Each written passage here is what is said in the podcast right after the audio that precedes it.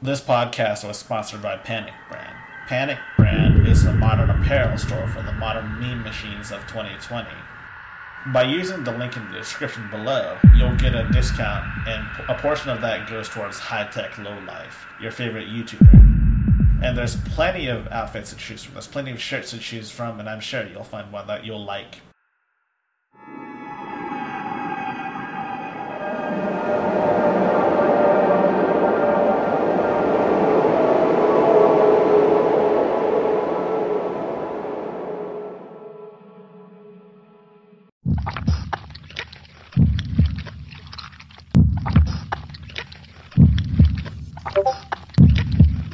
High Tech Low Life. For today, I have for you a special, special Shocktober version of the podcast, featuring all of your favorite co-hosts. All of them are right here in front of you. Say hi to everyone. You have Kay, Elroy, Budgerific, and the new Immortal You, who was featured last week. Say hi, say hi to the audience. Yahoo! Hello. Hello, hello. Now, are you guys ready to have to be screaming through your lungs at the high at the highest possible volume, blood curdling topics to really boil your blood, things to really piss you off, and all sorts of other stupid crap that we talk about like we normally do. Are y'all ready for this? Yeah. Okay. Now, let's talk with our first topic of the day the worst horror universe to live in. Any contributors? Who wants to who wants to start off? Do I know what the worst one I think it is? Final Destination. Like- Final That's a good Destination. That's a pretty bad one in case you piss off death. Mm, But I can think of worse. So, so I admit, like, I don't, I never really watched a lot of horror movies, s- but um, I think anime wise though, um, the the one I feel like would be the absolute worst would probably be the universe to be in that one class in another, because because everybody just, Oh god. everybody just died in such tragic, almost funny Well, ways. Almost mean- everyone. Yeah, so it like was- Final Des- so like Final Destination. Yeah, it was that, but worse. Huh. Yeah, I've, I think I, yeah, I think I've seen that. Um, in terms of worst, I would probably have to go to. I would have to. I would have to refer to basically. I'll have to think about that. Um, Elroy, do you have any thoughts? I'm going to use use it as horror for the sake of our discussion, but I got to say the purge. Just think about that. At certain times of year, you know, complete anarchy, and there's no such thing as safety because that's exactly where everybody's gonna break into the place they think is most secure that has stuff. So basically, it's just a free for all battle royale, where if you're not um cut out for it, you're not going to make it. Oh, I feel like the purge is just purge could happen like any time, so it's nothing it's nothing too crazy, but I in, re- in real it's life scary. It's scary if you were to experience something like that. If that was normal for you, I'm sure it would still be scary. All right, and as for Kay, you haven't really said much about this. Do you have a worst horror universe to live in? Tough to say, but I think uh, Final Destination is certainly up there. I said All right. and this is all assuming that you guys are all main characters that actually get affected by these events, and not just random buys. So personally, I think let's give an Hereditary honorable- might be. Hereditary for me might be the worst universe to live in. Have you guys seen that movie? Not. Oh, Isn't that the um? What was it? It was like oh, was it the voice, the silent voice or something? I don't remember. The Silent Voice. No, it was the it was called what was that thing? It was like a silent. Is it called a silent voice? No. You mean a, No, you no, mean no. Quiet Place? Uh, Yeah, Bird Quiet Place. Box? That's what it's called. Yeah, A Silent Voice is an anime. I know. I, was, I just I just I just googled it. Freaking heck. Yeah, I was about to say Koe no Katachi is actually a really, that's- really good anime.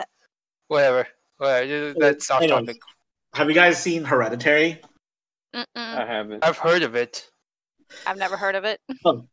It's a really freaking good movie. I'm, and I really don't, and I really want to tell you guys, but I really don't want to spoil it. But essentially, it's about this family that gets caught up in all sorts of supernatural and often demonic things as their secretive grandmother dies.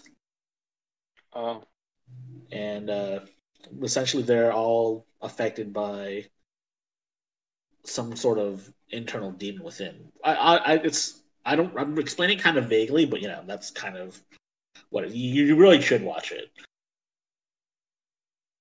Maybe we can do maybe we can do like a horror movie watching together thing at some point in time. We'll talk about that later. Yes. So, any any final thoughts? I think Final Des- Destination seems like the most popular place to not live. yeah, everyone, almost everyone does in Final Destination. I think. Well, no, everyone does it in Final Destination.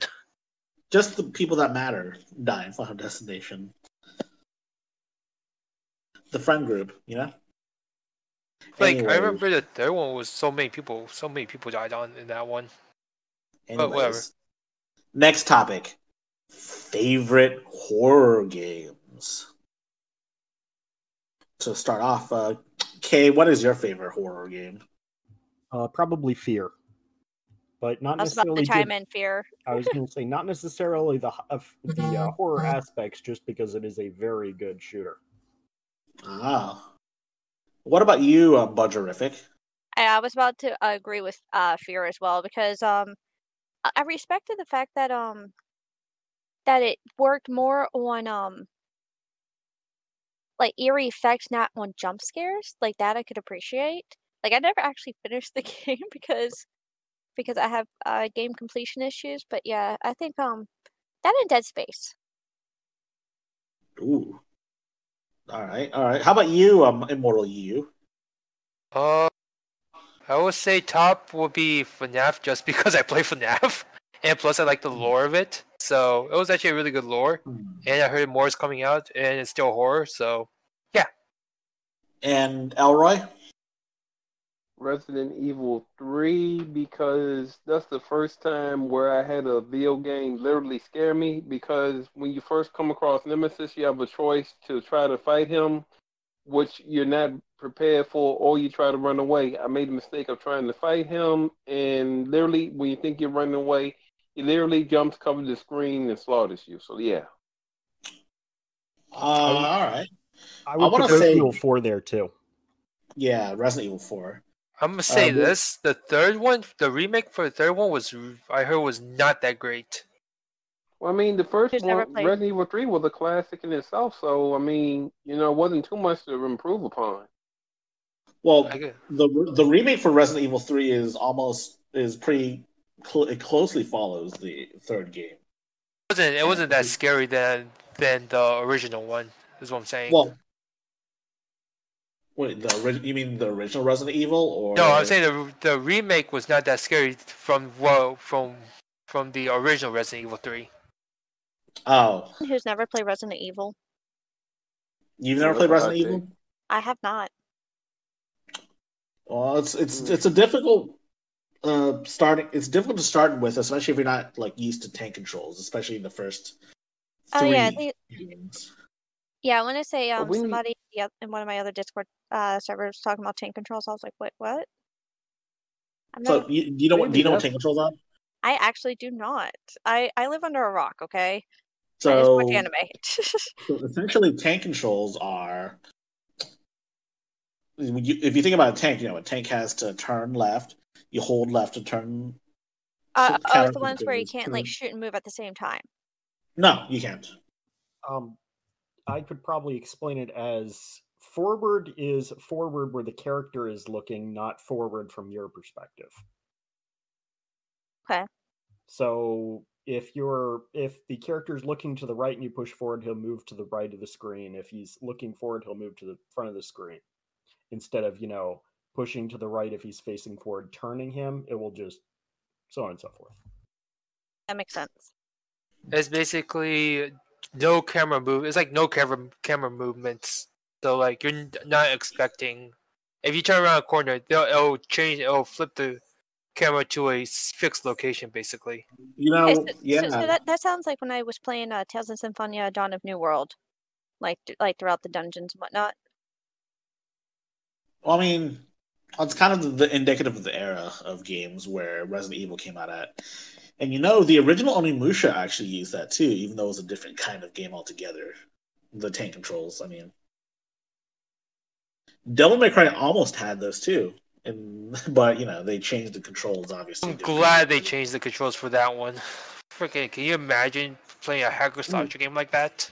I mean, Devil May Cry almost started life as a Resident Evil game. Let's be honest. Let's be honest here. Well, it's supposed to be a spin-off. That's what I'm told.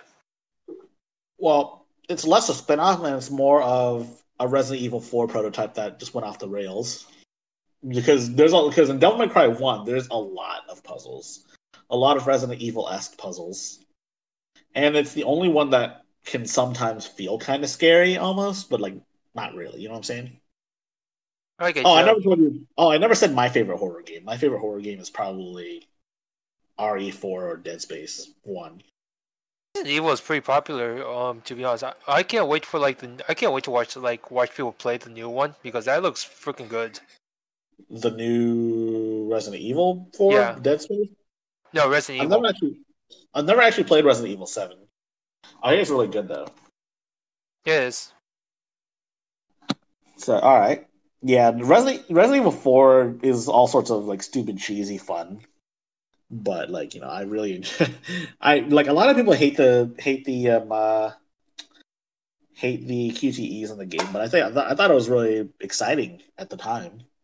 Like you know, first you, like well, first the you you have the laser corridors, and I think it's, it's either between the laser corridor or the um, uh, knife fight with Krauser that's really memorable in RE4. I don't know why people hated it so much though. I guess it's because you would literally die if you fuck up. That's true. Anyways, let's move on to the next topic at hand. Um, uh, scariest moments in non-horror media. Scariest. What's it? What's what's a really scary moment in something that doesn't advertise itself to be like just horror? You know what I'm saying? The thing for me, um, like I know, like like this isn't like scary, scary to me, but it's like it like freaked me out. But um, like Deadpool, um, the one scene like when he was like like underneath like the needles and like like going like through that hole, like like in between him. I forgot the dude's actual name, the Ryan Reynolds mm. character. Like I the Ryan act- Reynolds. Okay, okay, yeah, I know. Th- uh, is Wade that the actor's name though, or? Deadpool's name is Wade Wilson. Okay, yes, yes, yes. I'm sorry. And between him and Wade Wilson to Deadpool, like, like the the whole scene with the needles, it was like, oh my god, ugh, I could not handle that whatsoever. It it's like the fear type of scary, rather than like a jump scare. I don't handle that well. Sad face. Yeah, yeah, yeah. I think for me, I think one of the scarier moments. Um, uh, there's a couple of these actually. Uh, Bloodborne is just, full of this. It doesn't advertise itself as a horror game, but I feel as though it's scarier than a lot of actual horror games. You know what I mean?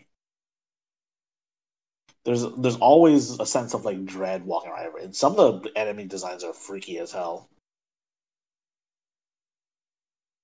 I mean, I guess you could say it's like horror, but like it because it's like gothic horror, but like it doesn't advertise itself as it, it just advertises itself as like an action RPG, like most FromSoft games. And I think another moment is um, Fable Two. There's a lot. There's a lot of the demon doors that just scare the shit out of you when you go in there. Like not jump scare ish, but like really creepy looking aesthetics and what's just a kind of meh action RPG. I really love. I really hate Fable Two and Fable Three. I'm a, Anyways, all right. I'm gonna tell mine. Batman Arkham Knight, and I'll tell you why. Frickin' every time you go up either on a on go grappling up on something, a man bat or Joker will pop out out of nowhere just scare the freak out of you. Huh. You know, I've actually never played the Batman games. How are they, by the way? They're basically what? They're like uh combat? It's it's it's, it's an adventure action combat type game. But it's really fun. Look, I've played some games that quote unquote copy the uh, that allegedly copy the Batman um, uh, system of combat. Like uh, I've played Shadow of Mordor. Okay, yeah, that that actually ties into that. But no, like the Arkham Knight, they did it. They did it really well with just those jump scares. Like you grapple and Joker will go boo. It's like and you just not not expect it at all. Freaking freaking scared the crap out of me. Uh, I see. I see. What about you, Elroy? Well, I'm not going to necessarily choose a game, but I'm going to choose a movie. And I gotta say, it's the conclusion of Watchmen. In terms of who succeeds and the ramifications that that was going to have for the Watchmen universe. And I'll leave it like that to not spoil it for somebody that may not be as well versed or familiar with the universe. I think I know what you're talking about. Yes. Uh, yeah, I, I know what you're talking about.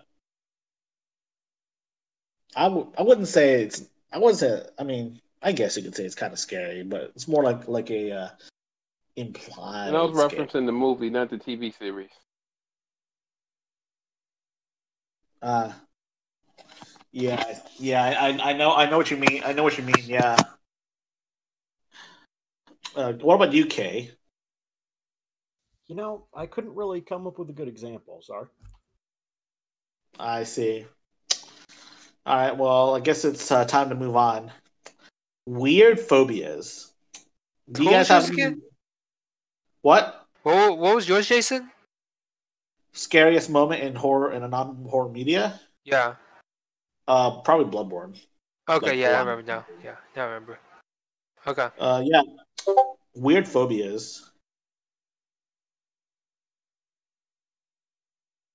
Do y'all have any weird phobias? Do you know of any weird phobias? Does anyone you know have these weird phobias? See, I used to, I used to be creeped out about um the different forms of piranha plants on Mario for some reason. I'm I'm sorry for like laughing a little bit. Save. I I feel so bad. I'm so sorry. Hey, we're being honest here, so be it. It's all good. It's all good. We're all friends here. I used to be afraid of elevators for like a good while. Yeah, I'll tell you the reason why. I Why so not? I Almost would, get stuck in one. yeah, I got stuck in one. Oh wow, that that would suck. Let me think. and like the air almost freaking got out, got out. I, I I almost lost a lot of oxygen out of it. Uh huh. Um, Like I think for me, like mine kind of ties. I think mine kind of ties into the uh Deadpool one is needles, but it's like for me personally, I can handle taking needles. I can give blood no matter what. Like not no matter what, but like almost no big deal. However, the minute I see somebody like you know in a movie or TV show, like somebody gets blood drawn or whatever, it like flips me out. Like oh my god. Yeah. Like you're saying, if someone else got flu shots. No, no, no, no. It, it's not flu shot level, but it's like I don't know. It's weird. It's like so it's like someone someone stabbed you in the eye, basically. no, like so. Yeah, so like I said, I can handle it. I just can't really watch other people do it. Like, I mean, blood flu shots are one thing. That's in and out, get on with life, whatever. Um, but like would you you say know, it's like, like, sorry? Would you say it's like hemophilia? I mean, hemophobia. Like, are you fear of blood? Uh, yes, but no. Huh? It is actually the prodding of the skin. Oh, Yes. And I know what that traces back to as well, so I know why. Well, I kind of understand why. Should have gotten over it, but I didn't. Basically, TLDR, when I was in middle school, I watched a dog, uh, no, it was a cat get spayed. And that whole procedure Ew. just, yeah, that whole, proc- Oh, I was 12 years old watching this, and oh my god. Why did you watch it? Mm. For a talented and gifted program to do a PowerPoint on it. Jesus. ask- don't ask questions. I don't know why I did it They either. had you doing that in middle school? That sounds like high school. Well, I I went to the vet's office like, hey, can I go watch this? Because I originally wanted to be a veterinarian. Well, we Did you clearly become a you chose a different career path. Yeah, because cause I realized I couldn't handle putting uh animals down. I was like, I'm gonna make a mature decision. I was like, I can't do that. All right, I, I respect it. I, I wouldn't be able to put animals down either. And Any cute and adorable animals, I mean, of course. I'd kill a fly though instantly if I saw one. Oh dead. hell yeah. Sorry. Well, I'm not one to be a proponent of putting animals down, but um, I don't mind the animals that um may end up on my dinner plate. Yeah, I, I I will kill for a good steak. Not gonna lie. A good rabbit Hey. stew is always good. Yes, if don't knock until you try it. What type of I'm, food? I'm not knocking it all, rabbit man. stew. I've had rabbit stew and it was quite delicious. I've had rabbit. I hear rabbit before. rabbit's good. But the only thing, only way I know most people that have had it was in the stew. Though I don't know if anybody eats outside of being in the stew. Surprised me if they did. I saw I saw a Binging with Babish video where he created bunny corn pizza from Star Trek, and he used bunnies for it. yeesh. Anyway, Kay, what's what about you? Alright, we got off topic. I've never really had any weird phobias that I that, that I'm aware of, but there are some really fascinating ones to me. Like um, open ocean is one that's always been interesting to me, as well as um, well, just darkness. Actually, just fear of the dark. Uh, I, I admit sometimes I have that a little bit as well, but um, that's why my phone has a flashlight. I just remembered that everyone has like everyone like when they were little. I bet you like everyone when they were little actually had a fear of the darkness for like a small while. I don't, I don't- don't know. I don't know a single person that was not afraid of the dark when they were little. Huh. Yeah, I'm sure I admit. I, I wasn't afraid of the dark as a kid. I think for me, I actually had fear of dark, but also fear of fire. So at nighttime, I just didn't sleep because, yeah, I was paranoid. Yeah, so I think I can think of one phobia I used to have when I was a kid, uh, arachnophobia. It's pretty common, so it's not a weird phobia or anything. But uh, yeah, es- essentially, when I was a kid, I uh, woke up in the, in the middle of the night to go pee, and uh, there was a giant spider in the bathroom, and I was talking like huge, like it covered like my door, like it was the size of like my door, and I was scared to death, so I had to get my parents to come shoo it away and they told me there were, and they told me that it was gone, and so I could go pee in peace. And uh, years later, when I recounted this story to people, they always tell me that I was probably imagining it, and you know, I probably was, but it still feels so real. interesting that you like Spider Man though. Okay, imagine Okay, being in Australia. Let me let me let me give you a hot take. Spider Man's not my favorite Marvel hero, not by a long shot. Mm. Okay, imagine being in Australia, seeing seeing that like that's such a legit thing, and I've actually heard people set set their houses on fire just for it. Well, I mean, spiders are like the number one cause of car crashes in Australia too. So like that's also a real statistic. Like I, I, I, I- I'm not making it up. I heard, I heard, I heard. That's how that's how it was in Australia. Australia's pretty has that has that weird thing weird thing with spiders apparently. So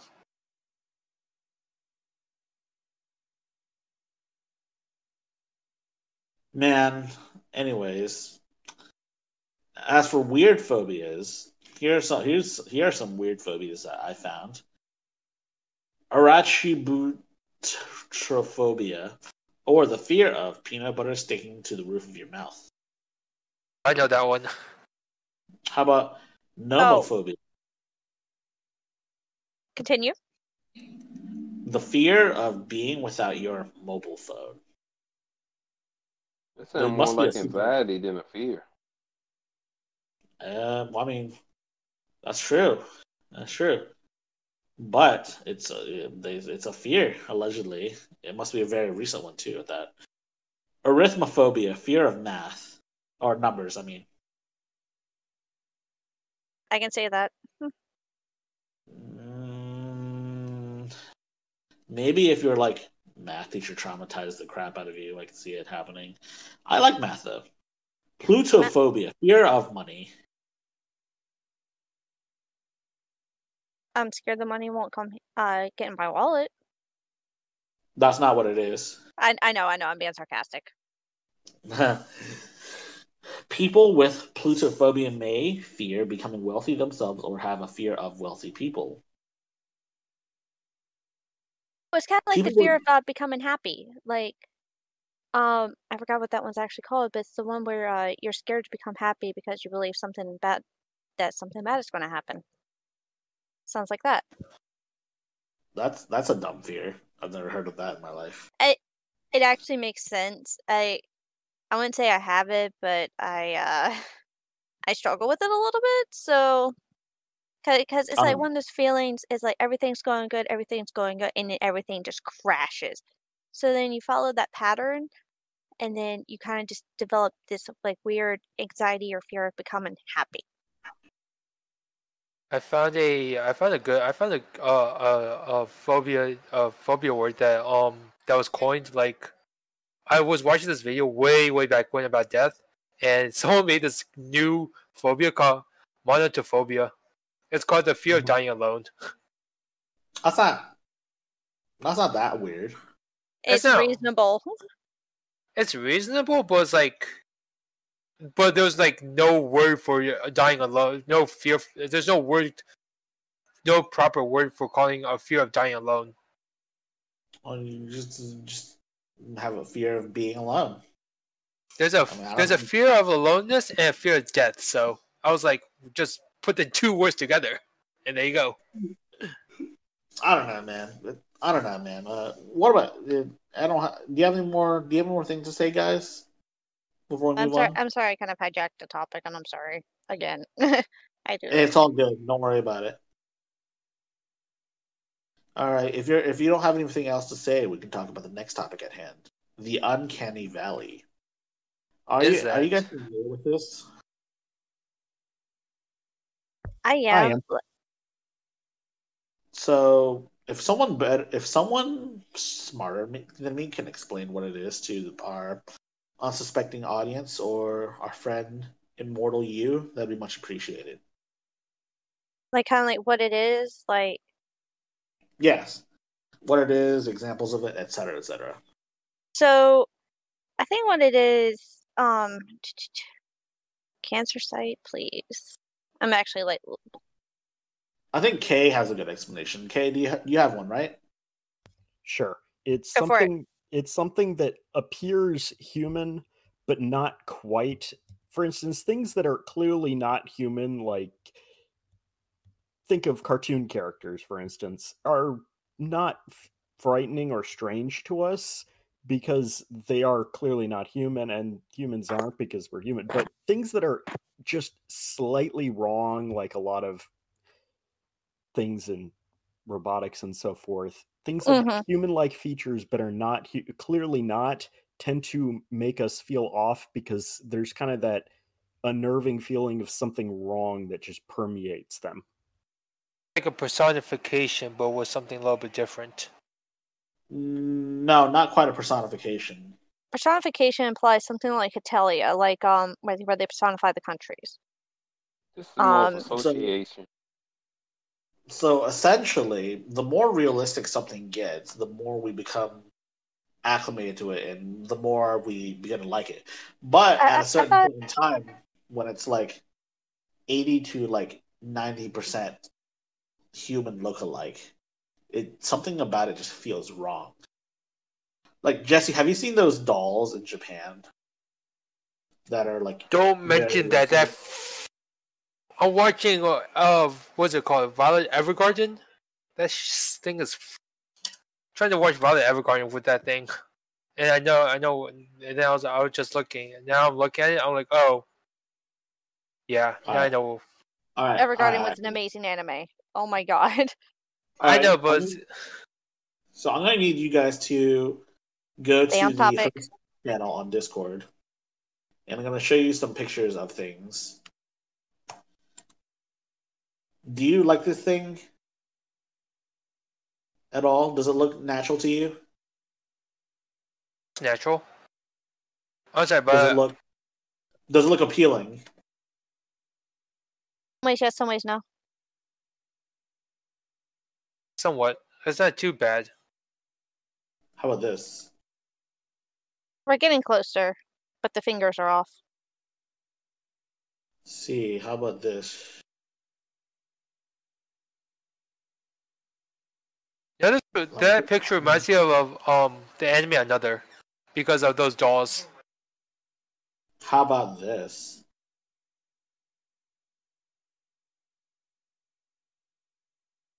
I mean, that one Six. model. it, it, it, it- there, there was a Russian model who had so much plastic surgery so she would look like Barbie. I don't think that's her, but that's what it reminds me of. But no, her her mm-hmm. eyes are wrong. Yeah, but that's what I'm saying though. It doesn't feel quite right because there's Yeah. something. Plastic. It just How about screams. How about this? It's a little less Yeah. terrifying once you realize that most of what you're looking at that appears to be her eye is not her eyes, but the skin around her eyes with makeup made to look like Yeah. her eye. Yeah. Okay. So, All right. so, so, so, so that picture I know you pulled off the internet. It was from an article. So that one I like. We're getting close. Um. All right. How about this? God no, no, uh, uh no.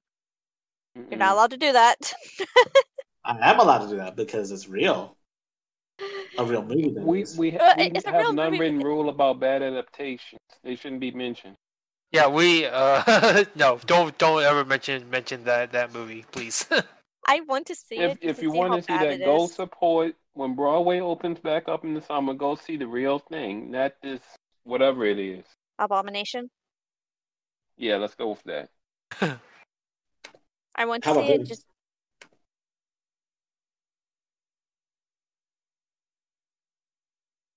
And here we go again. That is the Broadway version of Cats, as opposed to the uh, movie version of Broad of Cats. Much better than that than the movie. Let's just say that. Yeah, look, like it's clearly just like an outfit, but it looks a lot more appealing, right? Mm-hmm. Like, let me pull up the graph for you guys. I think that I think that illustrates the point that I'm trying to make here. So, as you can see on the graph, as human likeness goes up, likability goes up to a certain point, then dips as a sort of like valley shape. That's why it's called the uncanny valley. uh, so uh, it kind of reminds me of um, like that graph. Like the first part reminds me of um, League League of Legends League of Legends champion design. Like like the humanoid characters, especially women. So way better than champions like Rek'Sai, like who's like a void lane. Uh, I haven't played League in forever, so I can't really relate. I can't Well- I can't really relate with that one. but, but Uh, when basically, you look at, oh, go ahead, Budgie.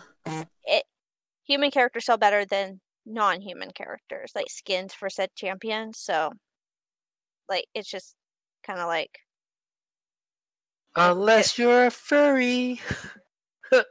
But when we think of popular media, and I'm going to take it back to some people may remember the show SWAT Kats that used to come on Cartoon Network. While clearly they were humanoid, I wonder why it is so often there are popular shows where the characters are humanoid and anthropomorphic, but people are drawn to them when we clearly know they're not human, but they engage in some of the same dilemmas we have. Because SWAT Kats, with the way the show operated, you very well could replace the characters with humans and not lose the essence of the show. Um, to make more exotic, I suppose, or to appeal to the furries if it's like an animal-ish based show. We're talking 1993 American-made cartoon. Man, I don't know. I wasn't even born in '93, dude. So come on. Ah, it's hard to say, man. I mean, that's. I mean, we like the Ninja Turtles because they're cool. Would you lose the essence of the show if they were human? Maybe a little bit. It depends on the context. Yes, maybe If- a little. Let's bit, say the but Ninja Turtles were humans, and you know, instead of just being instead of just being Ninja Turtles, they're four. There's four teenage assholes with ninja abilities and weapons. Well, but we've seen this trope played out so many times. Ninja Turtles, Battletoad, um, Street Sharks. Just just put them in the bag, shake it up, take whichever one out. Very similar. Cheetah Men. I get, I get what you're saying. I get what you're saying, and I think humans just don't seem that interesting, especially to kids. But yet again, they're humanoid in terms of all these examples mentioned are anthropomorphic. They're not even close to like their animal counterparts in terms of how they move. Ah, man, I don't know. It's the same reason why the media portrays dolphins as like these fun-loving, smart creatures when in fact they are in fact sociopathic, like rapist creatures. And you can look that up too. Here's the thing. Here's an interesting thing about Uncanny Valley. How did it jump from 39 in November 2017 to 100 in 2018? Searches, basewise. Basewise searches, Uncanny Valley, from 39 in November, December of 2017, it jumped to 100 January 2018. Thirty-nine. What? What? What are these What? numbers? Search, search, te- search, um, interest. Probably because probably because there's more like off-model CG more now than ever before. Like with cats, I bet you, I bet you that alone made the Uncanny Valley um, searches go up. Anyways, I, Yeah, know we we knew knew- cat. We, we just knew cats with bad CG. We knew it. anyways, do you have any final thoughts on this topic before we move on? Have you ever watched the I Feel Fantastic um, show? The I Feel Fantastic video? No, I have not. What? That's also a, that's also that's a really creepy. It's a really creepy, uncanny video. Oh, how about the Adult Swim uh, infomercials? Have you guys seen those yet? I've, I've seen them. Those are They're not, they're not too bad. really- Some of, them, are go really deep, go really into the uncanny valley, and sort of like you, you gotta watch it. It's it's actually insane. So the next topic of is can you make an effective horror thing without the overuse of gore? Does gore cheapen the experience? And what are your thoughts on gore in general? I don't like gore. I try to stay away from it. I'm with Okay, but- as in I'm not the biggest proponent of gore, but depending on the context of what you're trying to present, it can be done in a very stylish and artistic way. But when it's done just for shock value, it's cartoonish. Okay, all right. Kay, thoughts? I don't think it's uh, necessary for horror really at all, but I can see its usage as a way of unnerving people in certain elements of horror. I personally, I think it depends on the nature of things. I mean, if you're going for a certain level of realism in something incredibly violent, it can heighten the effect or make it, in some ways, appear more realistic. But when it's over the top, I feel it detracts from the experience. So how I about think um, what? What? Oh, hold on. What about Immortal You? Gore. Eh, I've seen so I've seen so much blood that it doesn't. It, does- I don't even care about gore anymore. It's more about for me. It's more about ambience than anything.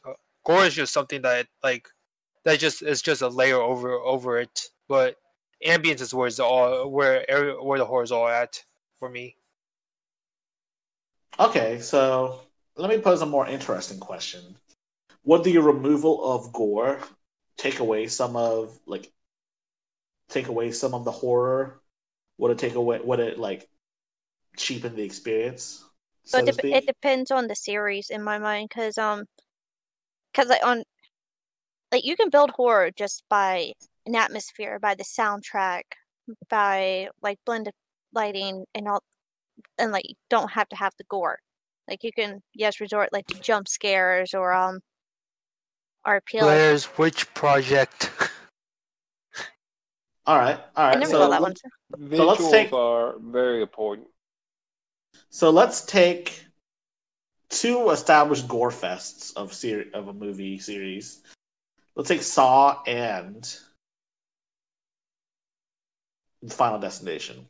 Let's say you remove the gore from all of the deaths. How are oh. these movies now? I don't think oh Saw Saw it can't work without gore. No, I've- absolutely. I've never seen Saw, Saw, so When they So released Final Saw- Destination, uh, it still could work. Yeah, so Saw is basically a bunch of elaborate traps that are meant to torture you and maim you, but otherwise you would live in case you successfully play Jigsaw's game, so to speak. It's basically macabre and sometimes it's basically macabre like how do how do I describe it? It's Basically- masochism. It's masochism and it's macabre. And it's also intri- it's also a bunch of has a lot of intricate traps and stuff that kills people. And I do, would agree it wouldn't work without the gore. Final Destination, I You feel could- like Yeah, Final Destination, oh. like Well- you could work it without without gore. Like it'll be fine. It'll still it'll still work. It's just the ambience will be kind of different, I guessing.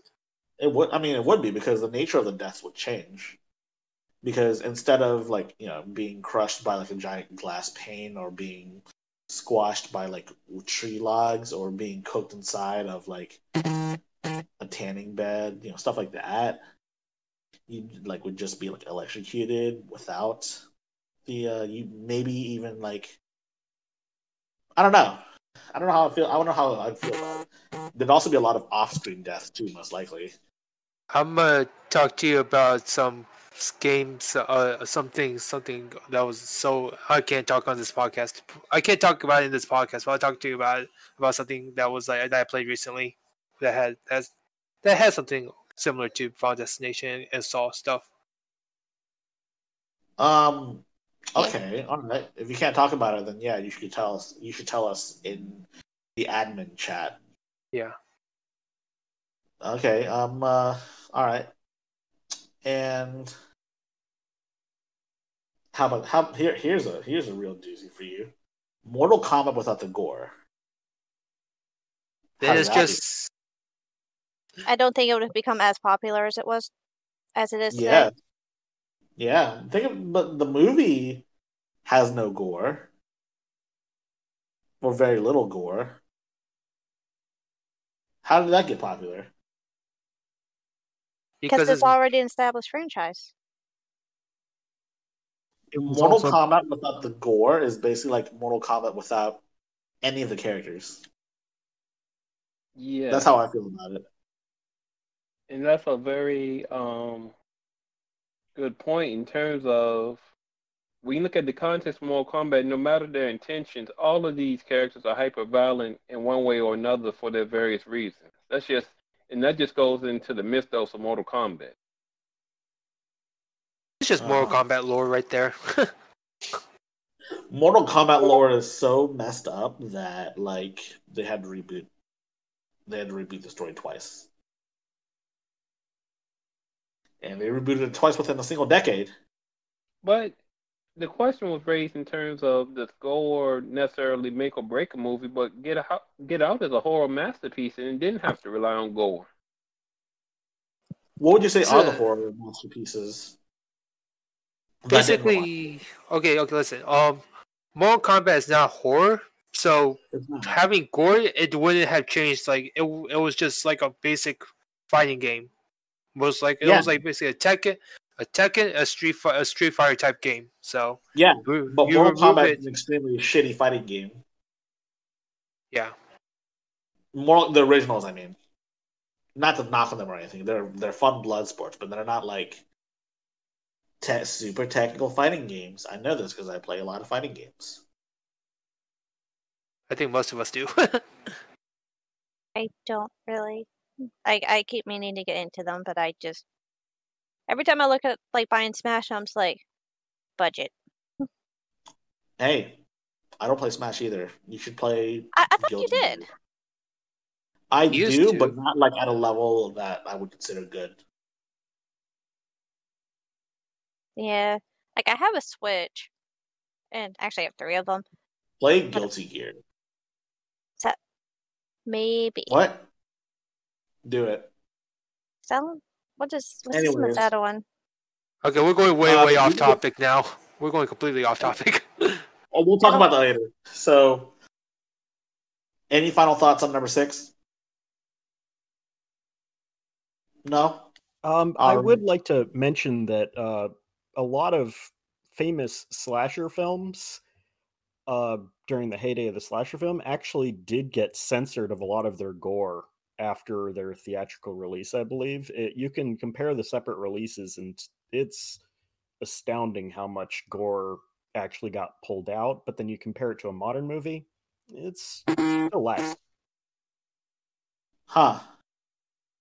So I guess That- our standards of gore have changed back then. Well, And also, too- K's point. Oh, sorry, I didn't mean to start talking over you. It's all good. Don't worry about it. Ferdinand K's point, that's also why you see the cinematic technique that they use in Kill Bill, where if there's just going to be a grotesque amount of gore, they're just switch to the gray screen, and that's how they'll film in a grayscale.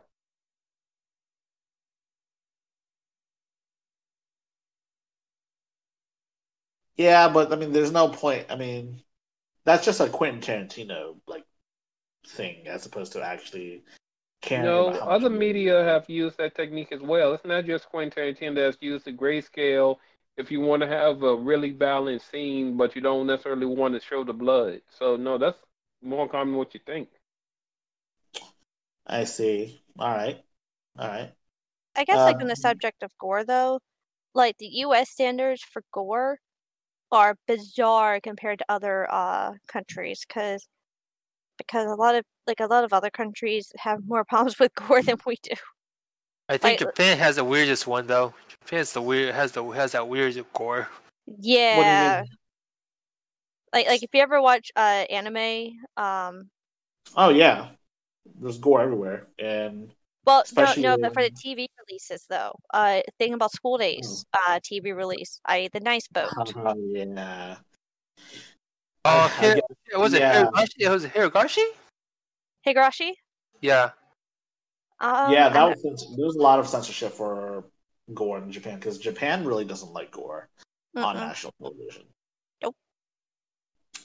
Compare that to what they think about sex and what other countries think about that, for that matter. But that's another topic. That's a, that's a What's different. That's a interesting, Japan has this love-hate relationship with gore, and with most of us being at least a casual anime fan here, when you think of like the Mount Rushmore or the classics, a lot of them um have an excess of gore. Think of Akira, think of Ninja Scroll.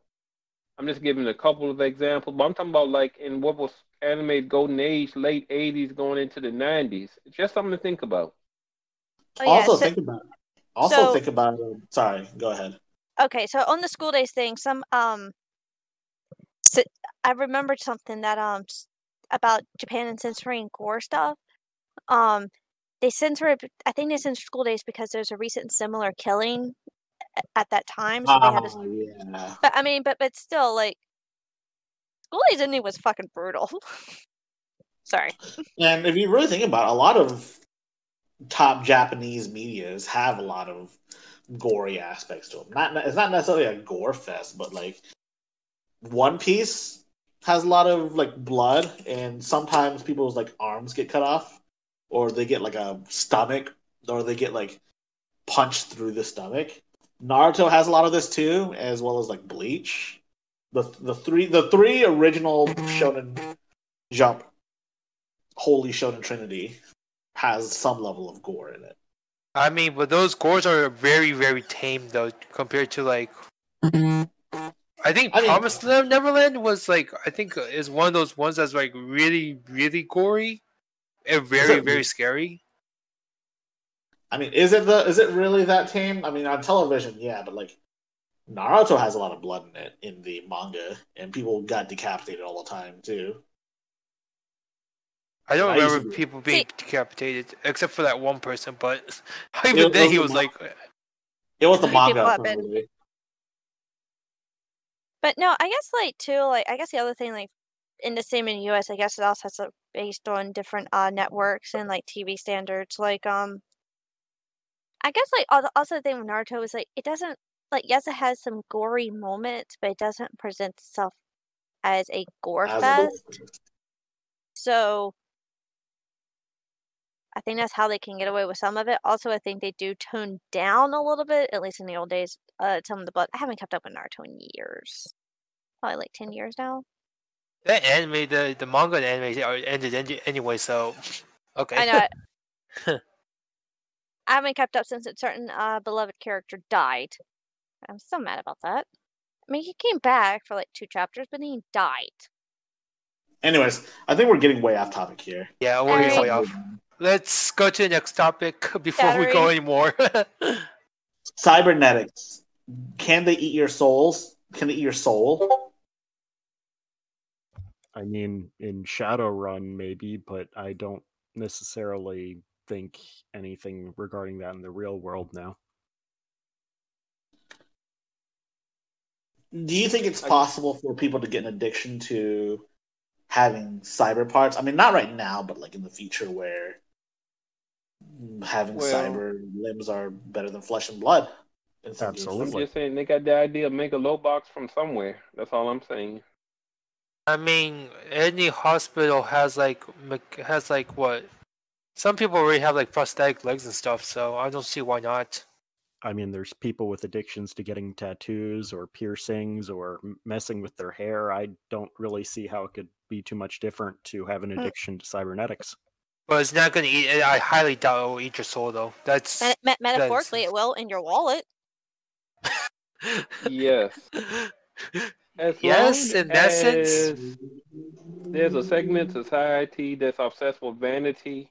Some way, somehow, some way, somebody's gonna be obsessed with cybernetics if it helps them to have this perception that they're better than everybody else. It sounds like kind of like um like there's people who are really heavy into modding cars for some reason. Yes, and I would say that's our reflection of their egoism. That's just me.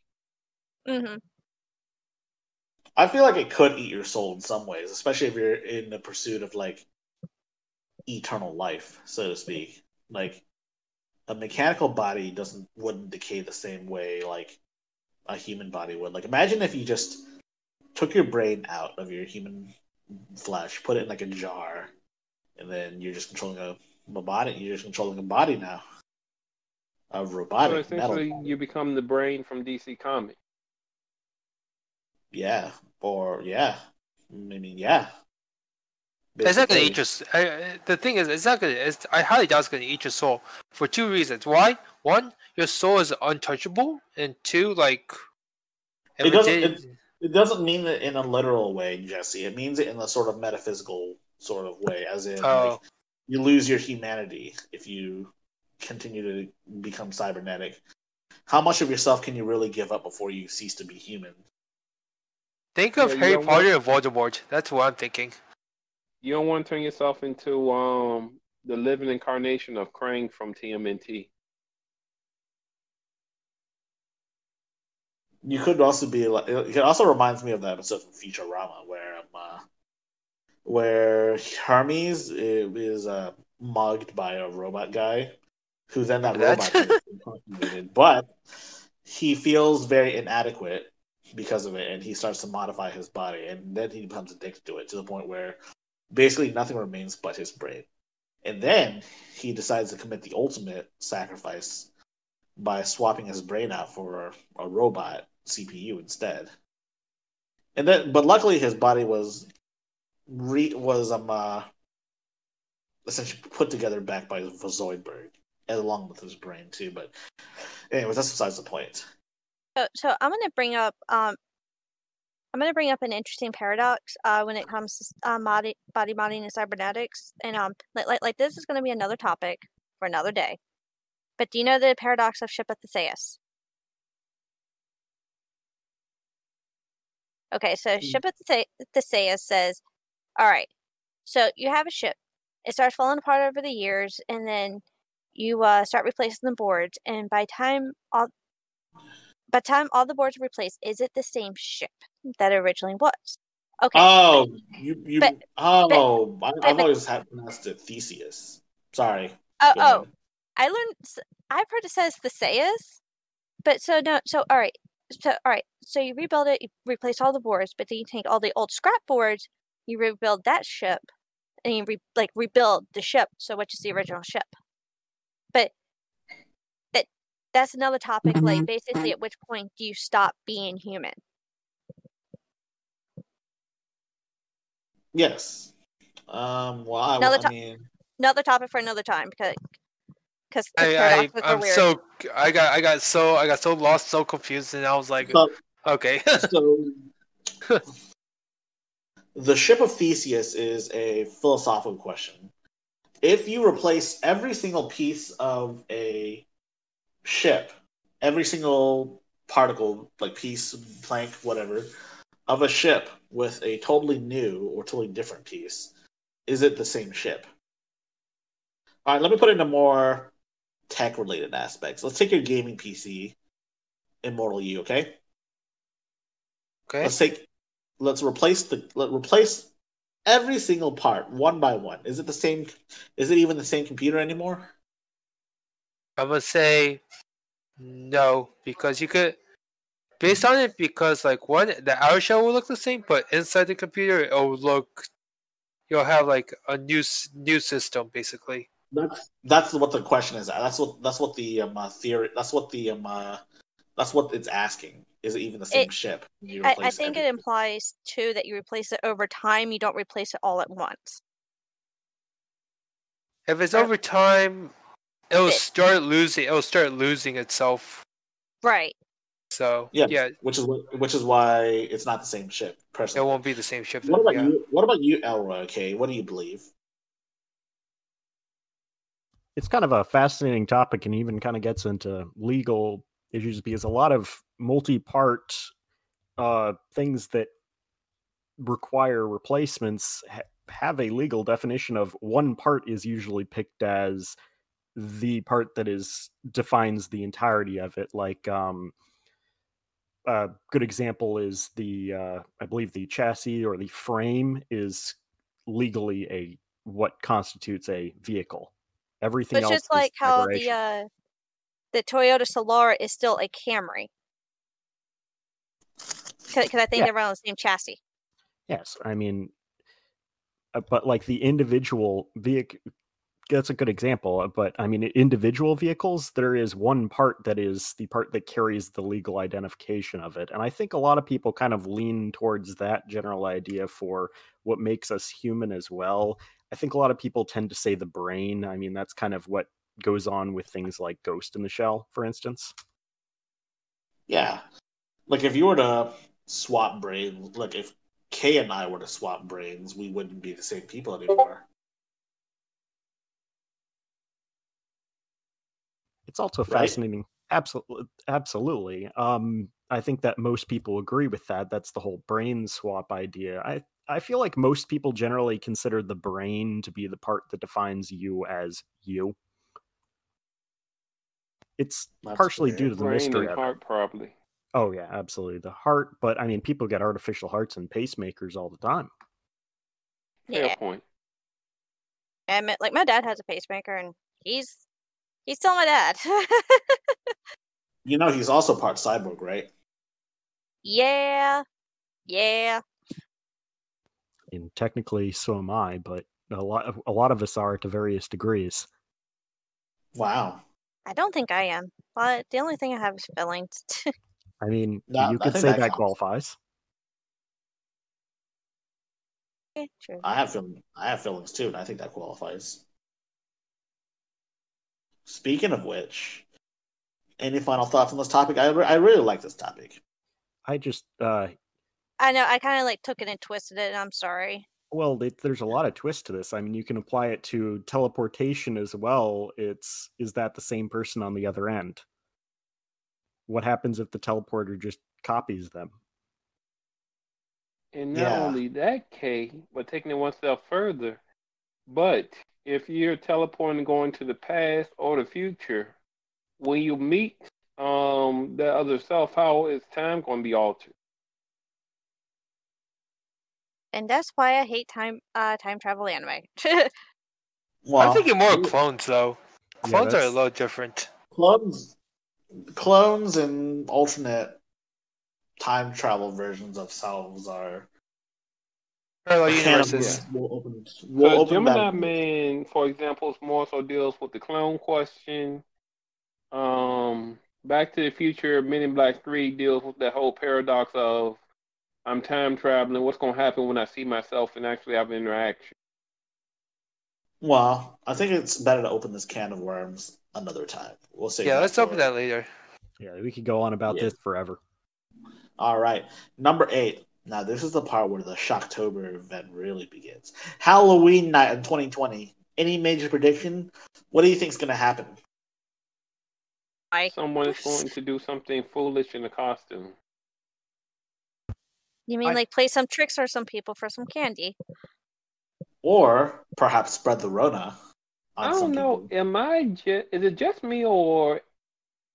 Does anyone else remember growing up? Like normally on October thirty first, you always hear about somebody doing some stupid gimmick related crime in like some type of costume, and you're like, oh, okay, Absolutely. that's Oh yeah, that's that- the norm. don't- Like, okay, what's it gonna be this year? Like one year, somebody was doing the whole Ghostface, doing things dressed as Ghostface from Scream. It might be somebody else another year, but it's just always some type of gimmick. I don't know why, but it just seems that way.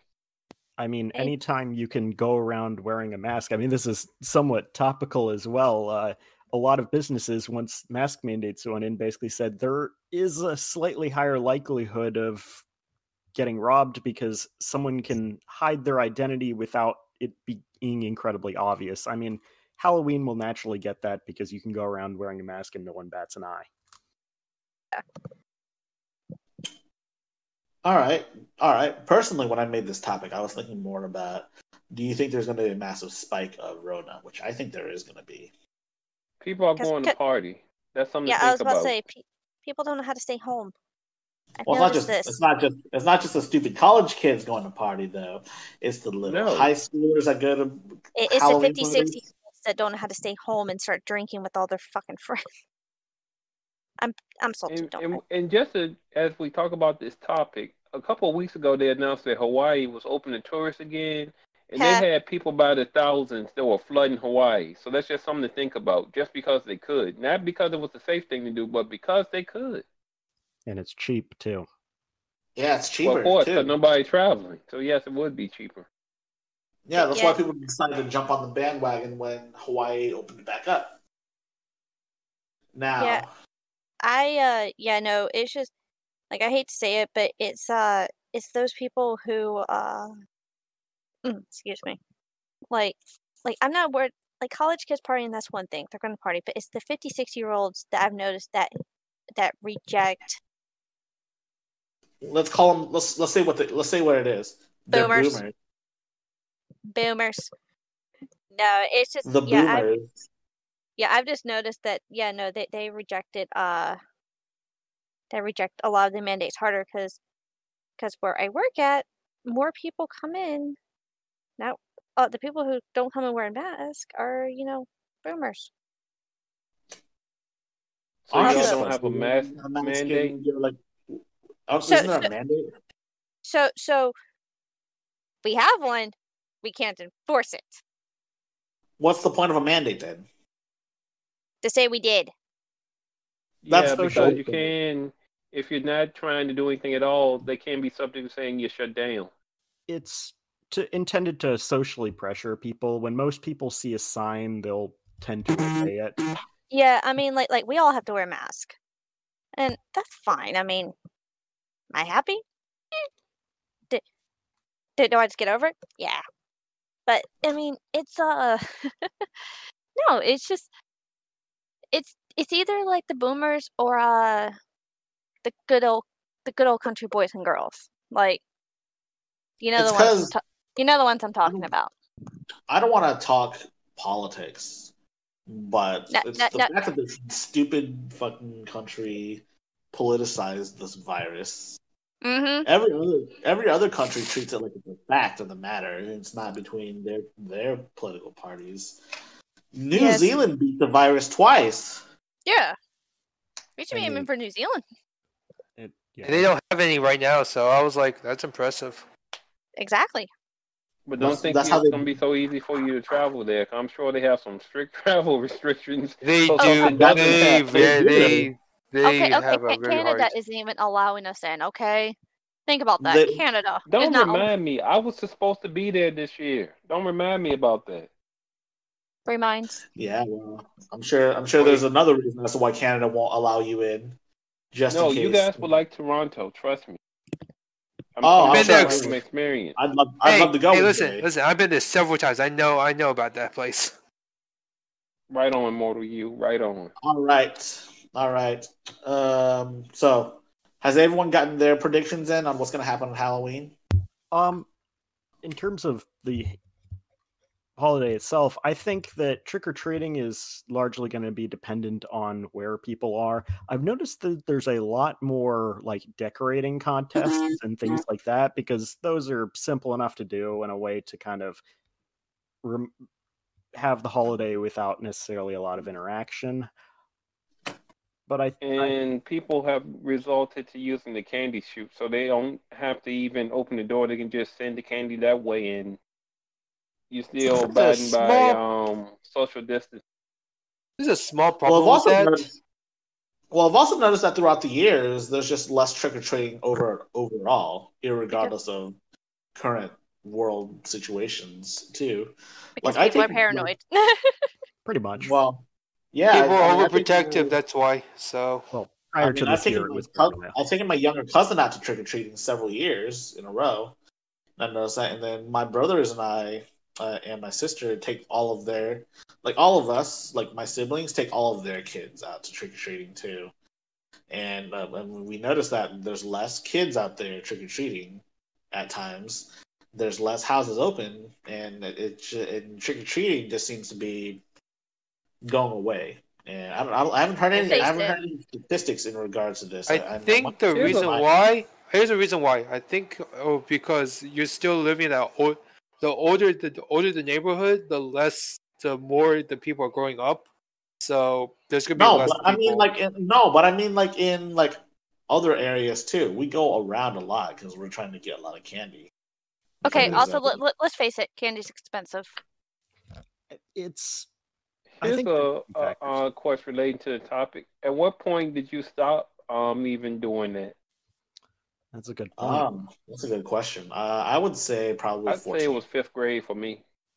All right. I would say I think I did first year of middle school. And while we're at it, what was your last cat costume that you trick or wow. treated in?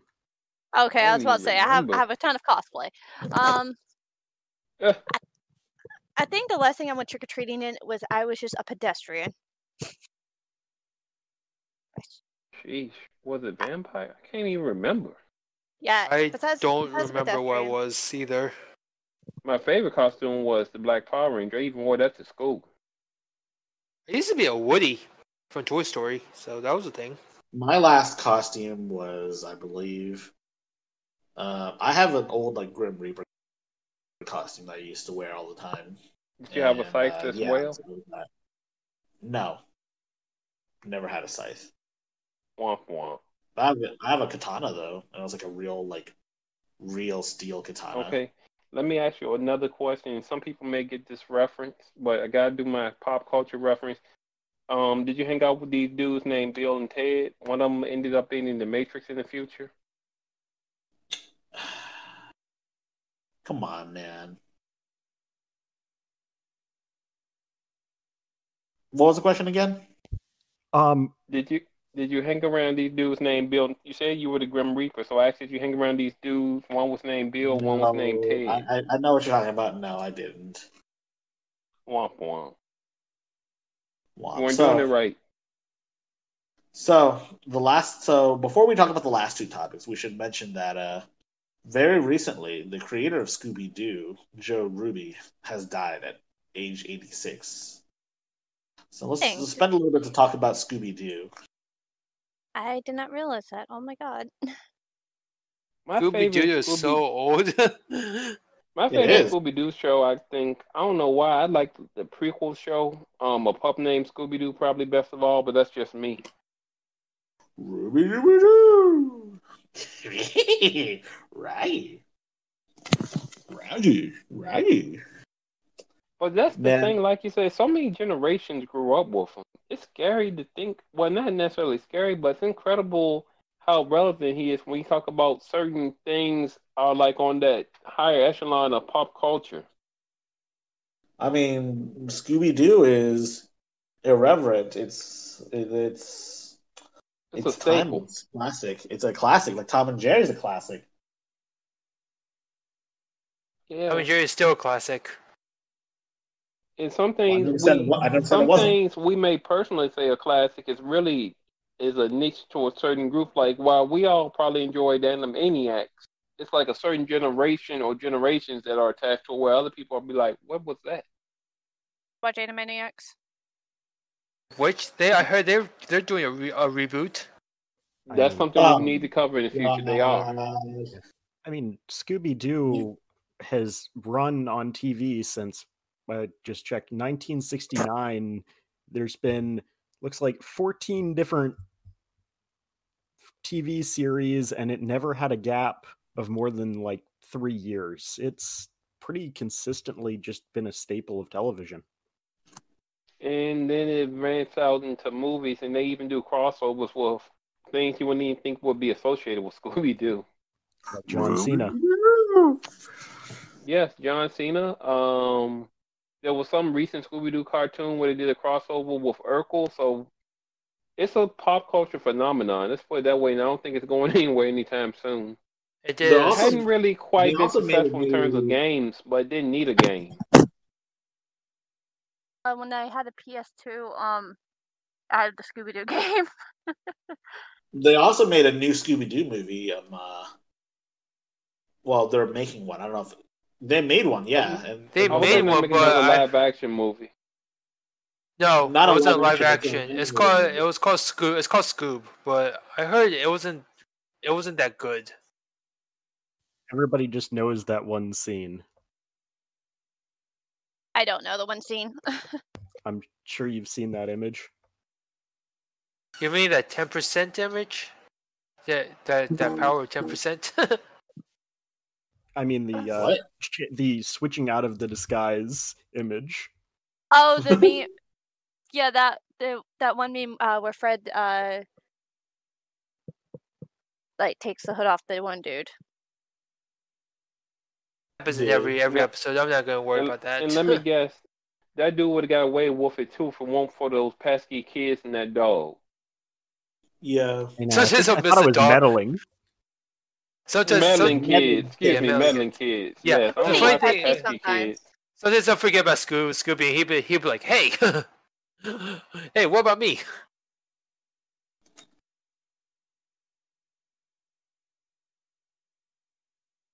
Uh, anyways, any final thoughts on Scoob, Scooby Doo, and uh, Joe Ruby? Um, did anybody else besides me have a favorite Scooby Doo series that they remember? No. What's new Scooby Doo was my favorite. I haven't kept up with Scooby Doo. The latest Scooby Doo related thing I've seen is uh, the series of memes with Ultra Instinct Shaggy. I remember that. That was a good one. they tried to put it in Mortal Kombat, and he was like, "No." That's that's when it stopped being funny, I think. But yeah, it was it was good good times. But oh, I think it's time to move on to our next topic, second to last topic. Are humans the monsters? Yeah. No. it all hmm. depends. Yes, So- context is everything. Yeah, some some people are like I know I've actually read I think two I think two murders. It was it was like two murders. One of a guy who killed this girl in Japan. This is this was in Japan, but he kidnapped the girl, tortured her, raped her. and It was a group of friends too. It was like a group of people, group of people. They just tortured her, I've raped heard her. about this case. I've heard about this case. I know about it. I think I know the one you're talking about. All right. This one, yeah, one in Japan, and there was there was one in America. There was like, well, I was reading a book that was based on a true story, and yeah, and things got spiraled out of control, and um, kind of went a little bit haywire. So yeah, it's all all based on based on who who the person is or what or what the what's the person's motive.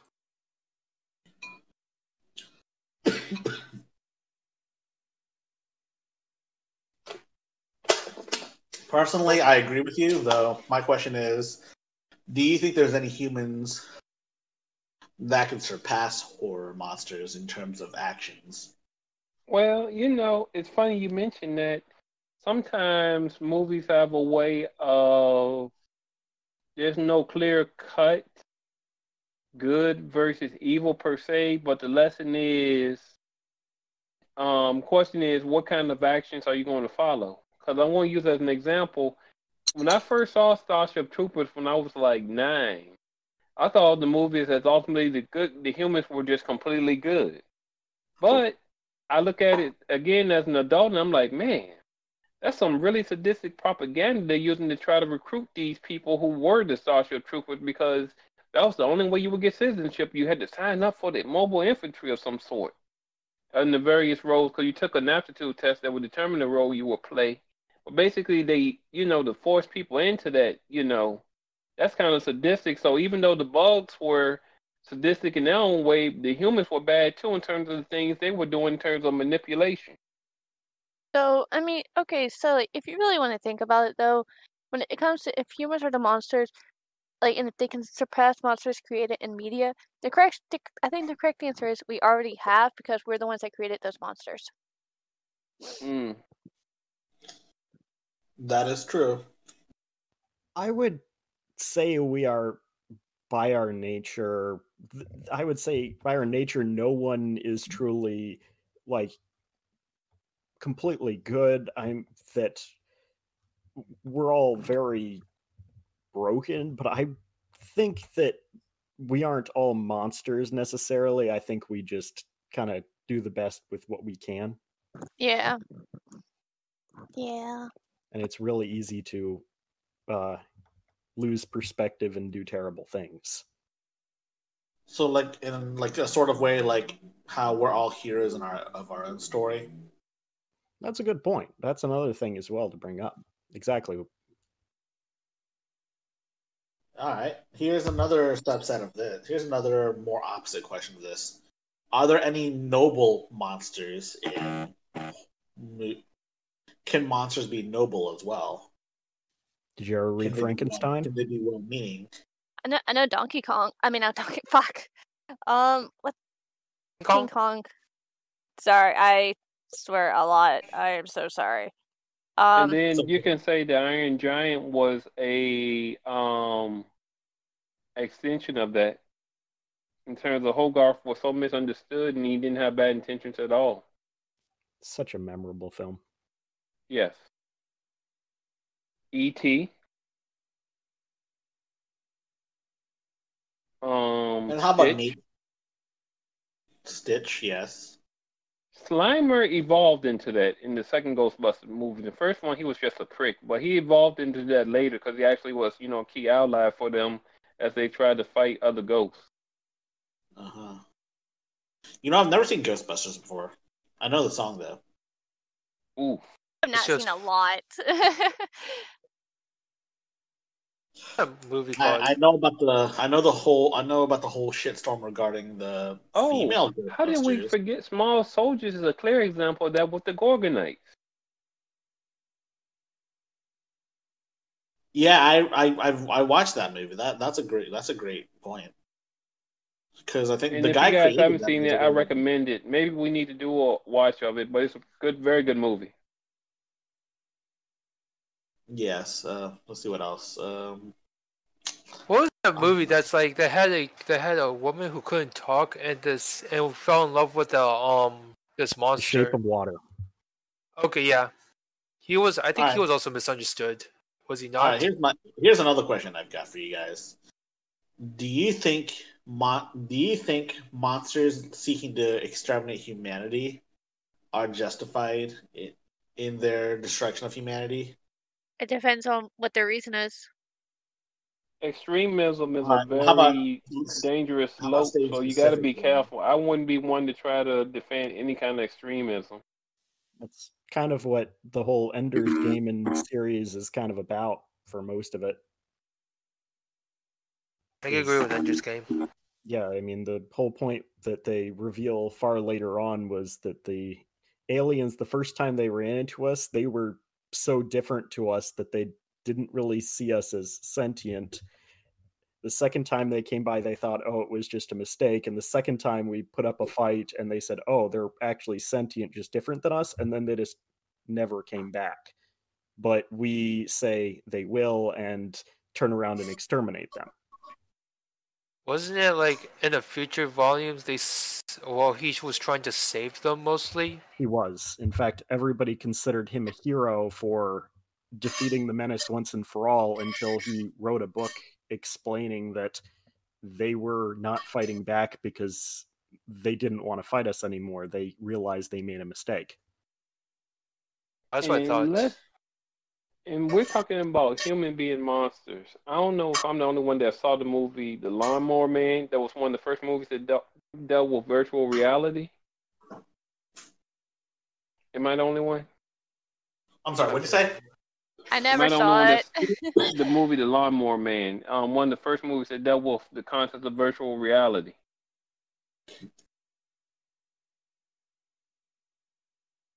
All right, I'll continue on anyway. So the key plot of the movie was dealing with the fact that there was a gentleman that was a landscaper. He lived a very simple existence, um, infantile to a degree, because like I said, he was just fine with being his routine. There was a scientist that wanted to conduct a study about how virtual reality would impact somebody, and they did the study on the landscaper, but they did not realize how it was going to cause his IQ just to increase at a rapid rate to the point where he even understood exactly what was going on, and he was going to take that newfound knowledge basically and run amok. And the thing is, by at that point, the scientist realized basically he thought he was going to be able to manipulate him, but everything he was trying to do was basically going to come back to hurt him because he created a monster that he couldn't even control anymore. Because it got to the point, the former lawnmower man now basically knew exactly the game that was being played.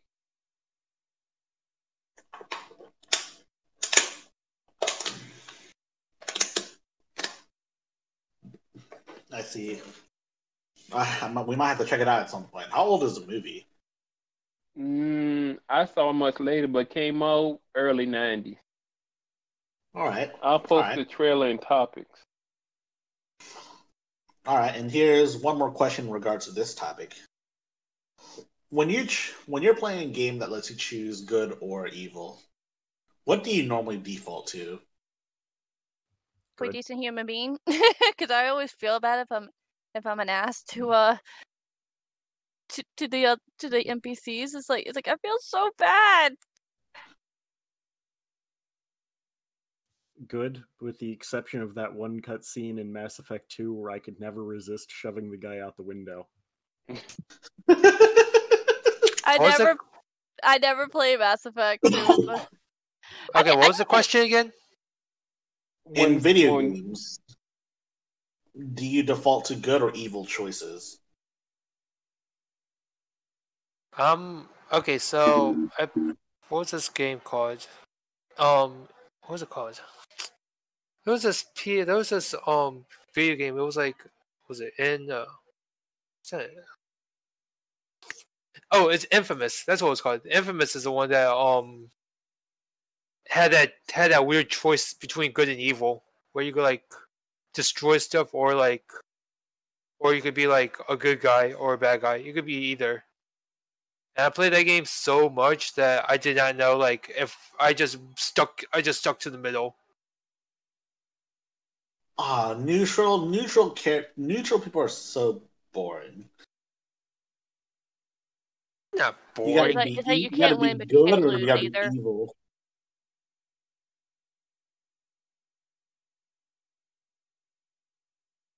Being good is okay, but being bad can be so fun sometimes. You know what I'm saying?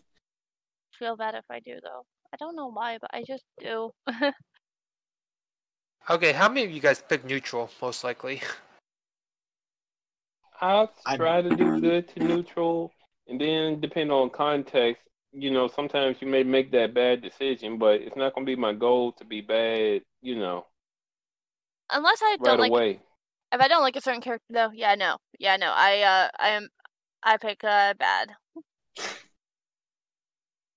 If I play through a game multiple times, like the original Fable, I uh, I always try to play as good as possible, and then comes the second playthrough where I play as evil as possible, where I try to be as much of a dick as possible, where I kill, where if I have a choice between sparing people or killing them, I kill them.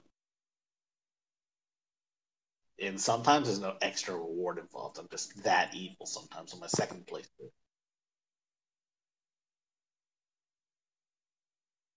Okay. So, speaking of which, any more thoughts on this final topic? Fate's worse than death? Fate's worse than death. What are your thoughts on? Are there any? Are there any um. fates worse than death that you don't want to experience? There's, A loop. A like you know, like a groundhog uh, day loop. I hate those. Those are those that's like if you're gonna live through through some, a deja vu again, then that's actually worse than death because like you're just reliving the same thing over and over. imagine. Uh, I think I think oh sorry, go ahead. no, go ahead. I, I think for me I think it's like you're dead and then you still get tortured. like I like I think I think being tortured until till the point where you're begging for death, but yet you can't actually die. I think that would suck. I'm going with if you're sentenced to doing a menial task over and over again, mm-hmm. and you're not going to get any results, but this is just going to be your existence for whatever reason, and you can't get out of it. Um, I was thinking about just being in a vegetative state for the rest of your remaining life. Yeah. That's a That's a, good one. that's a freaking that's a, that's terrible. I was like, pull the plug, please. I don't want to be in this vegetable state. Particularly if you're Write, still write it down. Write it down. Your, write it on your will right now. After X amount of months, if I don't make, after a year, if I'm not awake by then, kill me. Write it down. Put it in your. Put it in your. Uh, put it in your wallet if you're. If you're not okay I- with. If you're not okay with this. You can have an advanced directive. That's basically what those are for. Yeah. So I, I think another one is a. Um, uh, you ever heard of the? You, yeah, you know what TV tropes is, right? You ever heard of the? Uh, you ever heard of the trope? A Lotus Eater machine. Essentially, you're trapped within like a dream, but like a really happy dream. But it seems, but it seems so like unreal. You know what I'm saying? Wait, is it? Are you talking about about um those weird like you're just stuck in this in this dream that you can't get out of, but It's, like, a happy dream, but that you normally wouldn't want to get out of. But it's not reality. But But it's yeah, not reality, and I guess characters have something better things to do. You know, it's funny you mention that because there's an episode on Justice League Unlimited. One of Superman's um toughest foes, Mongul, he knew it was Superman's birthday. He went into the Fortress of Solitude and he put this plant. Uh, I think it's called Black Mercy plant. But essentially, that's what the plant would do to you if it ever gets attached to you. You experience this happy dream that's far from reality, but you're just in this um euphoric like state. Oh, I think I've seen that episode. Yeah, I, I guess I, I guess like at a certain point though, you would just starve, and I think that would just suck. Like like if you're just permanently vegetative state, but yet you couldn't. I guess, I guess this is implying that like you don't like get like on IVs or drips or whatnot. I mean, I don't know. I don't know what they would do. They they probably would feed you. They'd probably force feed. They'd probably feed you through a tube every day. They'd have to do something to keep you alive. That's what doctors do. And if you have to be on an IV in order to stay alive, they'll do that until you, unless you give them like an advanced directive to kill me. I mean, could you imagine something like that and like your foot is asleep for like three years? You you wouldn't be able to walk. That's the thing. Yeah. You know, it's crazy to think about. You would it's crazy to think about the fact that you can just somehow forget how to walk if you are unable to walk for a certain amount of time. It, it, I mean, it doesn't even have to be years. It could be like months, right? Yeah, I mean, like like my my uh my boyfriend actually hit something like that. Um, like his ankle. Like I know it's not the foot, but the, his ankle got destroyed. So anyway, he had to like learn how to walk again. Like after a, um, after you know shattering his ankle, and it sucked to watch. I'm not gonna lie, it sucked. Yeah, man. Fate's worse than death. How about living while everyone you know dies and you're immortal? Mm. Yeah, yeah. I think- stop. Sorry, go on. I mean, I just feel like that would just, yeah, I feel like you would just like stop caring about people, and I feel like at a certain point you would uh lose some of your huma- humanity. Also, I feel like that would just be a very lonely existence. Sorry, go ahead. I am so sorry. No, absolutely. Um, and uh, I'm going to agree with you there. I think it basically breaks down into at that point you'd either have some sort of form of survivor's guilt. You might try and um, have a coping mechanism of just not caring about people anymore, or you more might likely anything you'd eventually just become Yourself? so well that is quite likely i think. You'd uh you'd become so alien to the average person that a lot of people would kind of feel like you weren't human. You wouldn't fit in anywhere basically. You'd also be like a death seeker of sorts. You'd be looking for ways to die, basically, or I guess just disappear from society. um, give me one second. I am getting a phone call. Sorry. go, go, go ahead. Go ahead. You should I- probably mute yourself too. I think the other thing that I mean, it, a lot of vampires in literature, I mean, older literature that is mostly, that's mostly how they're portrayed as immortal beings that just develop strange psychological tastes and personalities mostly because they outlive everyone first of all. Yeah, they they become quite hedonistic, if I'm not mistaken. Is that correct? Exactly, because nothing is new to them. I mean, they've done everything. What else is there to do? Witness advances in technology. Exactly. And with what Kay just said, especially as you mentioned, um, the hedonis- hedonistic ways of some of these vampires, when you say done everything they can do, that also takes on the Freudian context as well. Very. And uh, Very. So they're always looking for something youthful. They're not looking for anything that's um uh, fine wine. No, they want the new thing. Of course, they And that even long goes. It's not even just um, and that goes as far back as to if you want to see that trope in action, watch Nosferatu, the original vampire classic. All right, here's here's another question related to immortality. How many years do you think it would take for you to feasibly do quote unquote everything? Assuming you had no budget, Sorry. how many years do you think it would take for someone to do quote unquote everything? Like, how long would it take me to do everything? Let's say everything you want. How much motivation do I have? Uh, well, you're immortal. You got nothing better to do. You've probably Then outlived forever. at this point. Because I have severe motivation issues. Same, same. I'm not gonna lie, that's the same thing as for me. But you'd get bored of your existence. I'm sure you already do. But imagine. Yeah. To be Well, honest, I don't really think so because there's always something new to, to that's gonna happen. So I mean, but like, think about it, immortal you. You'd be immortal. You'd experience. You like. A lot of people get bored by the time they're like already like ninety or something. They just want to settle down. I guess part of that is because they're like really old. But let's say you're, let's say you remain a youthful appearance. Let's say you remain whatever appearance you are right now for the rest of existence. Let's say a thousand years. A thousand years pass. Would you not be bored? no, because I always like I said, there's always something new to to, to do. Yeah, but are you really interested in everything that's new? It Also- depends.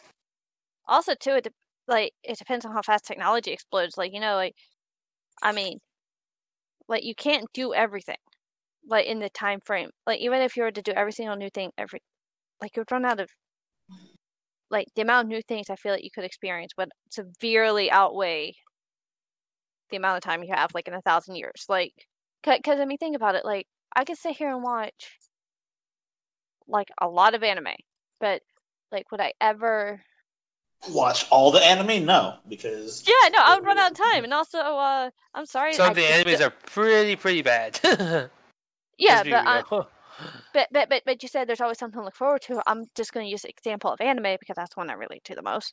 Um, you say like there's always Well, something if- new, like for anime, but would you have would you watch all of it? Also, I got a question. Would you remember? Would you would you re- have like like picture perfect memory after a thousand years or no? to go back um, and watch something.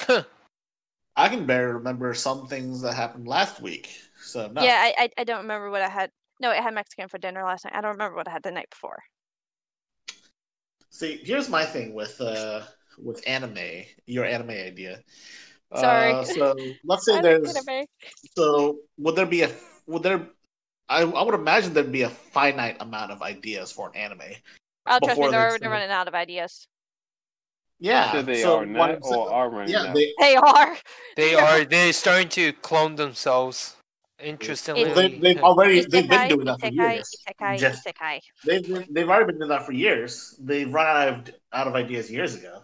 Mm-hmm. They're just clinging on to whatever trend is popular today. The point Isekai. is. At what point do you get to the point where new anime comes out, you stop being totally interested in it because you've seen it before? Not literally, but like in a metaphysical way. I, I know I know what you're going for. I know exactly what you're going for. And have I hit that point? Probably. Like like I've seen a lot of anime. I know like a lot of like the plot sub devices. I but have each some character ideas. Oh, sorry. but some characters just have like their special like little quirks. Like um like I'm a huge fan of the idol genre, but um and there's like three iterations of Love Live, but I can still tell you that Tsushima Yoshiko is my favorite girl because of her character quirks, even though you know actually she's What? probably one, one one of the more unique among uh like idol uh genres in general, but still like there's a lot of girls. They're all kind of cute. Okay, Sorry. all right, all right. I- see I have where you're going passion. this. But what?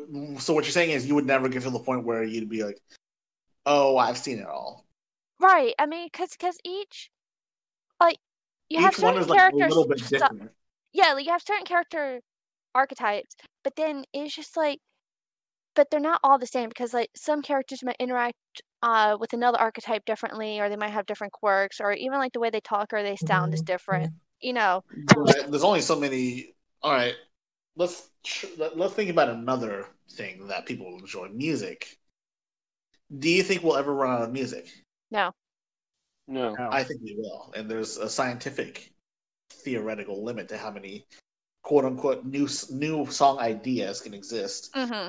Let's take a let's take let's take a let's take a music riff from like let's take the da da da da da da da from Queen, right? And let's apply it to that one song, Ice Ice Baby. Does it not sound the same? I mean, do you know the four chord theory? Yes. Yeah. That, that that's that's basically what you're uh that, that that's on the same lines of what you're But- describing. Well, the way Star Logical is framing the discussion, he's discounting the fact that, especially when you look at get deep into production, a lot of what can compose on production is stuff that's just innate. Because anything from uh, from somebody crying to somebody laughing, somebody can take that sound effects and works wonders with it. So you got to Mhm. realize there's a lot of sources of inspiration that go into making music. So it's not this finite thing. Yeah, I mean, I mean, it's also like the mix of instruments themselves. Like, um, like I have, I've, I've gotten a lot.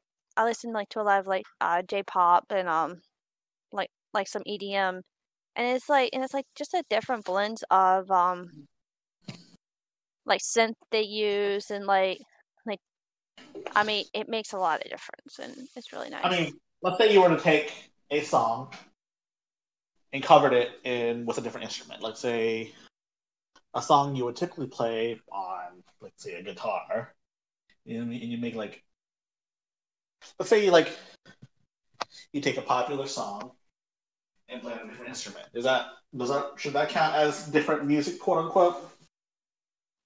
Has a different sound. I mean, yeah, it's a different sound. it- But it's a different music. it, at, that's kind of an interesting comparison because it's one step, but it, it's one thing that makes it a little bit different. Y- there's- Yeah. you could say there's it's a lot of little incremental differences like that that make it new music. I mean, there's a theoretical limit in a lot of ways, maybe, but at the end of the day, there's new developments in how music is made, new instruments, and various other ways that we kind of expand it. It's there's a limit using our current methods and technology. Um, the other thing is the four chords and all that. A lot of that is because um, They're simple. Also it clearly is popular and so it's low risk to spend a lot of money promoting that. And uh, risk is money so if you can do what someone else did and almost assuredly make money people will do it. Yeah, so my point is more in relation to uh Budger's idea of anime. If you take one if you take one popular anime change one thing, does that make it a different anime? Depends on how If I major the change if I make is. the love if I make the love interest have blue hair instead of red hair, does that make it a different anime? It has to be a major change, and that's something minute that you'll be like, oh, Yeah, I mean, unless that blue hair, unless change hair colors like she has, let's say her hair color gives her elemental power, so red is fire, blue is water. But if you're All not right, well, something well, major, well, I don't mean like, it like oh, a, I mean like a I mean it like the same like story beats, the same like almost everything else, but in just in a different like. It's just basically her appear, her appear, uh, her appearance changed. Does it change the no, Scott anime? Pilgrim showed us that it's not going to do anything because Scott Pilgrim, that was the whole trope with Ramona. yeah, I mean, Yeah. like like I said, like there's a certain limit, like um,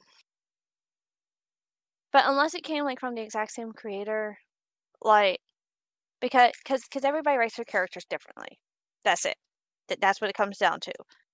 Um, Did we go way, way off topic? Is my question. I'm sorry, Amy. No, That's true. That's totally fair. We totally did get off topic. I Um, I honestly, think I feel, I feel like we just need to have like like a whole like anime podcast. But then I realized that that that that would probably be just me going off on a tangent by myself because I Nah, watch w- We could- way we too much anime. We could add, we could add me to it. I've, I've watched a fair bit of anime also. So mm-hmm. I probably I watch know more I than you, and I'm it. deeper into the fandom than I you. I think we should save it for a special day when something happens. yeah, yeah. But I think it's about You- time to close this. I think it's You- about time to close this. You should see my figure collection. Ooh. Ooh, I'm, I'm not sure. I'm not. I think you've shown me it a couple times. Flex. It's gotten bigger. Oh, Speaking don't of tell which- Tody that. Oh, Hey, I mean, hey, don't hey. tell our Whoa, I, I, I, can't will flex mention- on him, okay? You can't Don't tell our special people friend that. name. Excuse me, our special friend. Special, Our mutual friends. Speaking of which, any final any final thoughts on any of the topics we talked about earlier? Um, there is one thing I've been bothered to ask. Uh, the difference between psychological and regular horror horror genres. Yes, there's a Psych- huge difference. Yeah, psychological horror is more. I think it's more ambience, than the regular horrors. Horror That- regular horror tends to have like um these kind of like murders and gore, whereas psychological horror like it's all in someone's mind and like, like Death Note. Psychological is like Death Note, and also another plays into some psychological as well. Or it's more like or the Silent Joker. Silent- Think of it like the Silent Hill is- Joker movie. I've never seen the Joker. Very cerebral and psychological in its horror. Horror. That's uh, well, I But guess one that's, thing- that's. Go ahead. But as we talking about final thoughts, one thing that can be understated is that music is very important in terms of the horror genre. Agree. I agree with that. because there's some um horror um movies that do the whole element of I'm gonna play with your mind because I'm gonna have the most sadistic thing possible happen, but I'm gonna play an optimistic song. You mean like singing in the rain? And then something happens. Yeah, but it could be a number of examples, but yeah, so that's why that's something important. I don't think we really delved enough into that, but yeah, music is very important in terms of the horror genre. Mm-hmm. I think in terms of when you look at the connection between classical music and horror. Oh God. I think music is arguably the most important part of a lot of these things because think about it. If you compose music in such a way, you can you don't even really need a anything else really. You can just imagine things happening if the music is conducted correctly, you know what I'm saying? Yes. It's Couple powerful enough to conjure images in your head. you mean like, It's like a- you mean like silent movies? Well, Like not Psycho and not Jaws are what Starlogical were referencing. Oh, sorry, my bad. Because so like with those movies, when you hear that sound effect, you already know what's about to happen. Like you don't even have to think about. it. You know something bad's happening. Yeah, and I mean, you, yeah, you've been conditioned by certain horror sound effects to know something bad's going to happen, like scare chords, right? Or the But like, if you can put like, music has such a power in such a way that if conduct, if conducted, composed properly, and if played properly by the various, by the various like people in like say a band or something like that, it conjures powerful images in your brain, almost like a book, but wordlessly. Even you don't even need visuals; you can already see what's going on. Isn't tone It's also a- one of them too? What? Isn't also like the tone tone shifting uh, one of them too? Like it goes like you know from from a from like a, let's say it goes as a regular um regular tone to like a flat tone or like a You sharp mean like tone. you mean like a key? You mean a key shift? Yeah, yeah, key that, shift. that, that I was about to say that sounds like a key shift. A key Yeah. change? Yes, and yes. That is also effective too in in conveying change in music as well as volume changes as well. And sometimes just having no music at all really heightens the tension. I mean, I mean, also if the music actually goes super quiet. Of course, music is powerful. It's a powerful asset. It's woefully underused, and Right? a lot of the stuff to record music hasn't really. Well, hasn't changed. I mean, it hasn't changed all that much. Yeah. And there hasn't there hasn't been a lot of musical breakthroughs in the past. There's different musical ideas now, yes, but as as ter- in terms of like actual technology, aside from just being able to record more, or I guess electronica I, I, might actually be one such example. But in terms of like traditional like recording instruments being played, et cetera, et cetera, the technology hasn't changed all that much. It's just the it's just evolutionary changes rather than revolutionary changes. The quality gets better, yes, but that's not like big enough changes. You know what I'm saying? Yes, I, I, I understand what you're getting at. Yeah, yeah. See, so, and I mean, I and musical ideas. You, you, we all say that there's a ton of new musical ideas, but the fact of the matter, and you know, yeah, so yeah, it might be new for us, but the fact of the matter is there are a ton of people trying to find that new sound, only to discover that perhaps that has existed all along, and then just Uh, never became popular. Also, the other thing to re- remember, uh, so we are gonna have to wrap this up because um I got something I do have to do. Um, I might just peace out a little bit early. Anyway, the other thing you have to remember though, that there's a fine line uh between music and noise. Yes. Mm. And basically, like, where do you end up drawing the line? hmm Suppose that's also fair too.